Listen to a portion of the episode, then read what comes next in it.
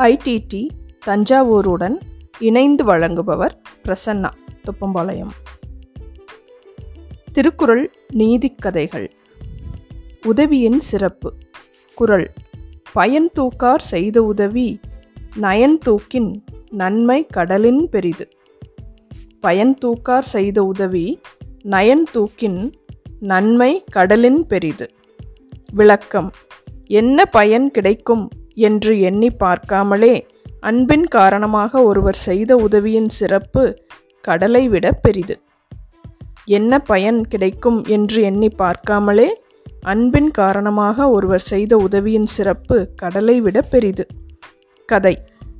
ரோமாபுரியில் ஓர் அடிமை தன் முதலாளியை விட்டு தப்பி காட்டுக்குள் ஓடிவிட்டான். அவன் காட்டில் இருந்தபோது ஒரு சிங்கம் நொண்டிக்கொண்டே அவன் பக்கத்தில் வந்து காலை தூக்கி காட்டியது. அடிமை கொஞ்சமும் பயப்படாமல் அதன் காலை பிடித்து பார்த்தான். அதில் ஒரு முள் தைத்திருந்தது. அதை பிடுங்கி எரிந்து காலை தடவி கொடுத்தான். வலி நீங்கிய சிங்கம் காட்டுக்குள் ஓடி மறைந்தது. சிறிது காலத்திற்கு பிறகு காட்டிலிருந்த அந்த அடிமையை பிடித்து அக்கால வழக்கப்படி அவனுக்கு மரண தண்டனை கொடுத்தார்கள்.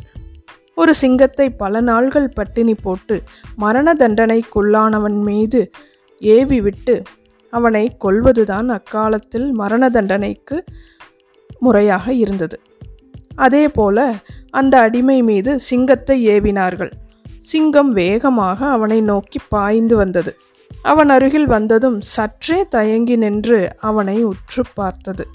முன்னொரு காலத்தில் தன் காலில் குத்திய முல்லை எடுத்து விட்டவன்தான் அவன் என்பதை அறிந்ததும் நாய் போல் நின்றுவிட்டது. அடிமையும் அந்த சிங்கத்தை அடையாளம் கண்டுகொண்டு அதை தடவி கொடுத்தான். இந்த காட்சியை கண்டதும் அரசனும் அங்கு கூடியிருந்த மக்களும் ஆச்சரியப்பட்டனர். சிங்கம் ஏன் அவனை அடித்து கொள்ளவில்லை என்ற விவரத்தை அந்த அடிமை எல்லோருக்கும் சொன்னான். இதை கேட்டு ஆச்சரியமும் மகிழ்ச்சியும் அடைந்த அரசன் அந்த அடிமையை விடுதலை செய்து சிங்கத்தையும் காட்டில் கொண்டு போய் விட்டுவிடுமாறு உத்தரவிட்டான்.